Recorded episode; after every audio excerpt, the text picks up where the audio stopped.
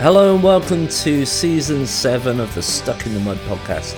If you have got to this point in my podcast, I'm guessing that you've probably listened to quite a lot of it. And at the moment in season seven, I'm talking about schools work principles. This is uh, episode four of season seven, where we're talking about assemblies. Now, in the last episode, I became quite aware that maybe there's some people listening to this who uh, maybe they jumped on board because of the personal development principles, and now you're listening to this thinking, oh my goodness, he's talking about working as a youth and schools worker. Well, the reason for that is that part of me is very interested in personal development principles, part of me is really interested in schools work. And of course, if we go back to the very first season of Stuck in the Mud, this whole thing was about about my book, Stuck in the Mud Stories of Hope from When You're Stuck. The book is still available, and if you are interested in it, it's available on Amazon, it's available at Christian bookshops. And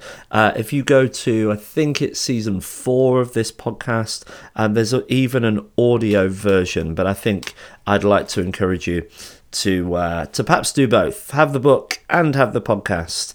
Um, uh, but you do what you'd like to do. Anyway, this uh, season is written and was written as part of a series that I've been writing for quite a while now uh, for uh, Premier, and uh, and essentially. I write this schools work or schools ministry column for Premier Next Gen. Now, I'm going to put, excuse me, I'm going to put a link in the description uh, because it's a great website, and I'd really like to signpost you to that website because it's one that's actually really, really good. Um, it's particularly good for Christian families.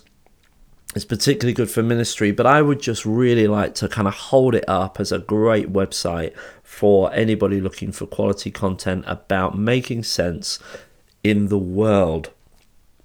And if you're in a position where you're trying to make sense of your world, I'd say this is a good website. It's one that you can trust. I really uh, love the people who run this. Uh, Premier are a great sort of international uh, base for really good Christian thinking, and uh, and it's not super political, it's not super charged. They really wrestle with some great questions, and you know, like anything, you know, you're not going to agree with everything, but I would still say that it's a great place. Uh, for you, and particularly a really good place if you are like me uh, and you're in a kind of Christian youth work space that's actually a really good place for you because um, I, I, I find and have found over the years lots of really good content, lots of really good resources. You might not know this or you might not have picked it up, but the Premier Next Gen website um, has got elements of it that came from a youth work app which pre prior to that was also a youth work magazine and lots of people uh, in my field of work will have known about the youth work magazine which then as i say turned into an app and is now on this website. I've got to say it's so much better on the website than on the app. The app was great but the website is so much more accessible and there's so much more other content so you can look at other things Anyway, let's put all of that to one side and focus on what we're here to talk about today, which is assemblies, a main staple for youth work, and particularly a main staple for Christian youth workers. And this post, which I'm going to read to you today, is called Don't Give Up on Assemblies Just Yet. As you've clicked on this article, or more specifically listening to it on this podcast, um, I imagine you're one of three types of people. You might be a primary school worker providing frequent assemblies or acts of worship. Maybe you're a secondary school worker or chaplain in a similar camp, providing many opportunities for corporate gatherings. Or perhaps, like me, you're someone who would do more if the invitations came in more frequently. Whatever your personal experience, I'm sure you felt the gentle push away from gathered assemblies from the schools we serve. Maybe, like me, you've provided video based assemblies, uh, assembly experiences, and want to get back to face to face work as much as possible. Or maybe the pandemic, which seems a long way away, but we still kind of feel the effects of, has put a stop to your opportunities for assemblies altogether.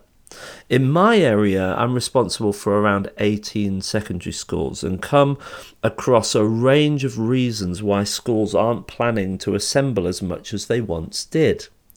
Regardless, let me take this opportunity to encourage you to keep assemblies or acts of collective worship, of some of you, acts of collective worship, as some of you might know them, in your strategy for schools ministry.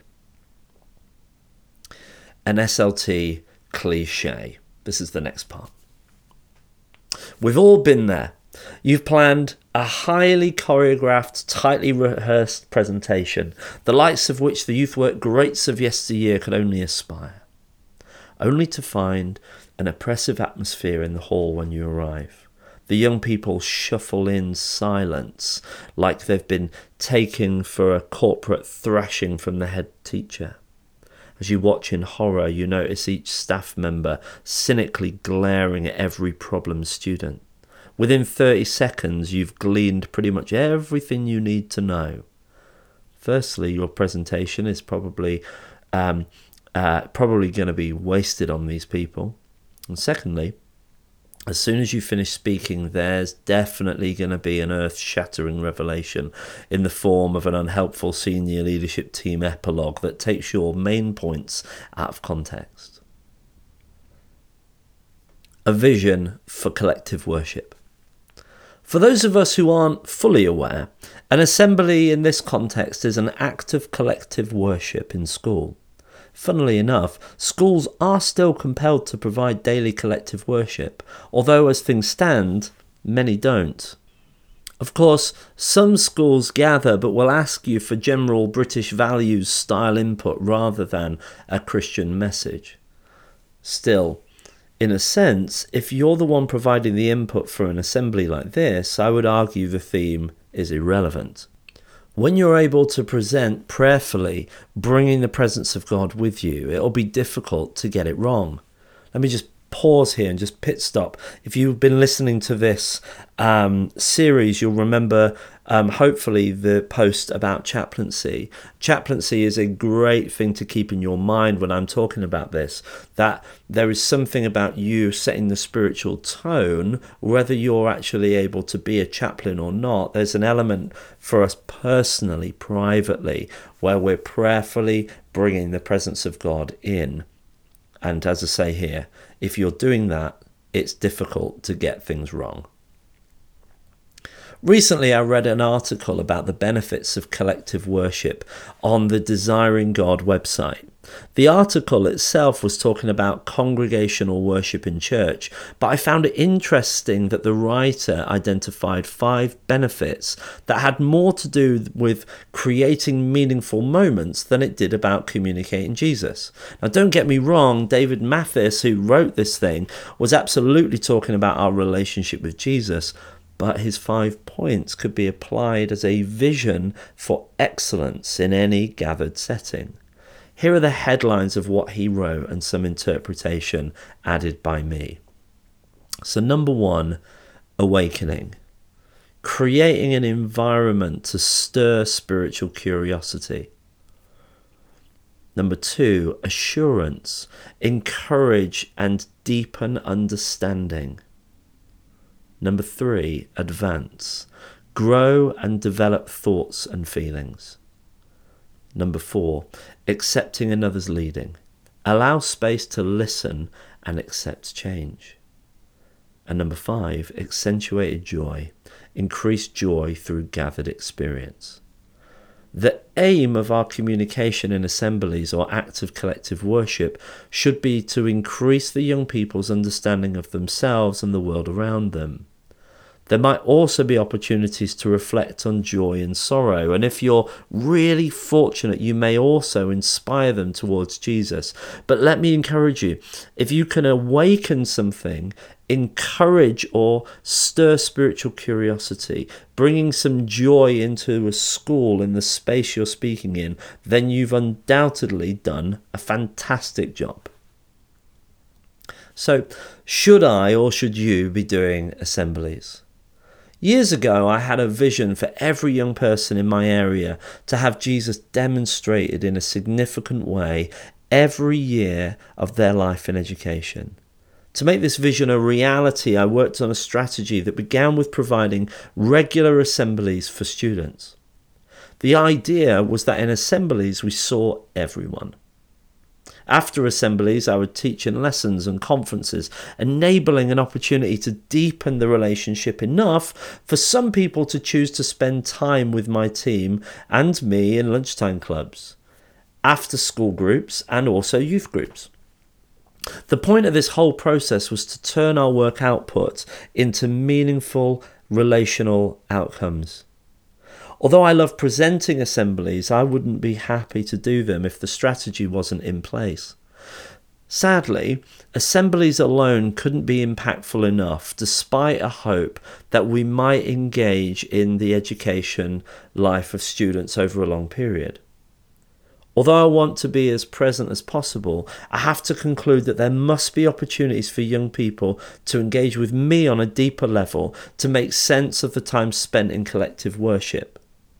For you, there might end up being a similar strategic problem. Can you prepare a great assembly that you can then present? I'm sure you can. Still, should you devote the time? That might depend on your vision and where you can create space for young people to come and spend time with you. And this is the cliffhanger that I left this uh, post on.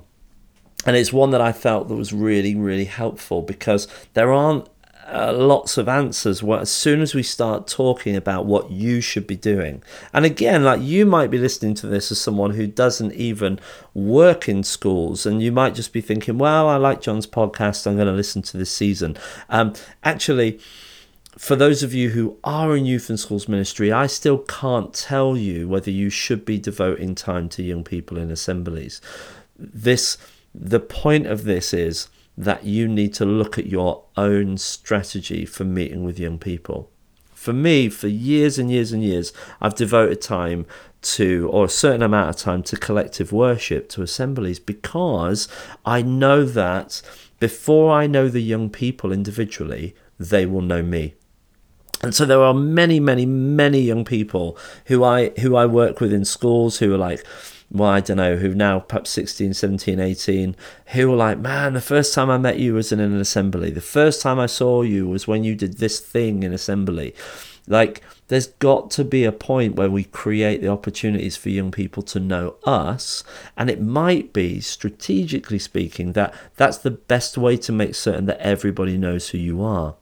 Unfortunately, you're not going to know everybody by name but it's quite helpful to consider that they might know you first. That may open the doors for relationships. I know it certainly opens up lots of doors for young people to shout across to me across the street, um, to say, "Hey, John," you know, and and and and they do, and I shout back and say hi. It's really really helpful. Um, as well when you get into perhaps mentoring young people or running conferences that I've talked about in other podcast episodes and posts, um, if the young people already have a sense of who you are and what you stand for, perhaps they've seen you. I don't know, this isn't a very helpful way to, to describe it, but maybe young people have seen you on your soapbox. That's great. If they've seen you on your soapbox in assemblies. But then when they actually get the chance to meet you and really know the person who's been speaking, they want to find that you're the same relational person, the same person who cares about the relationship as they would hope. Your your acts of worship should draw people into really good relationships. Um, certainly, good relationships with you. Definitely pointing to good relationship with Jesus. But of course, the sad thing is that sometimes a good presenter isn't very good relationally face to face. And I would just say to perhaps guard yourself and perhaps really think deeply about whether your assemblies are speaking well of the person who you are individually with young people. When I was younger, I would get into a little bit of a tussle with finding myself too impressive. I think I've spoken about this in other episodes that my ego when I was younger, well, I don't know, maybe I've still got a bit of an ego now, but if I find myself too impressive, when people approach me, then uh, if they find the presenter, then it's probably the last conversation we'll ever have. What they need to find is that the presenter can put down the mic and then when they speak to me individually, I'm not just someone who says, "Hey, dude, thanks so much for the compliment. Be well. Have enjoy your life." When young people approach me, they need to find someone who is drawing them into a deeper, even better relationship. One that's got really nothing to do with how well I can present an assembly or how well you can present an assembly, but someone who's looking for a meaningful uh, connection, something that then draws them to other activity and ultimately to Jesus. Anyway, should you be running assemblies? I'm sure that you can and you should devote time to them. But that will depend on your vision and where you can create space for young people to come and spend time with you. So, that's my post for today, and I hope you're doing really well and I hope to see you soon.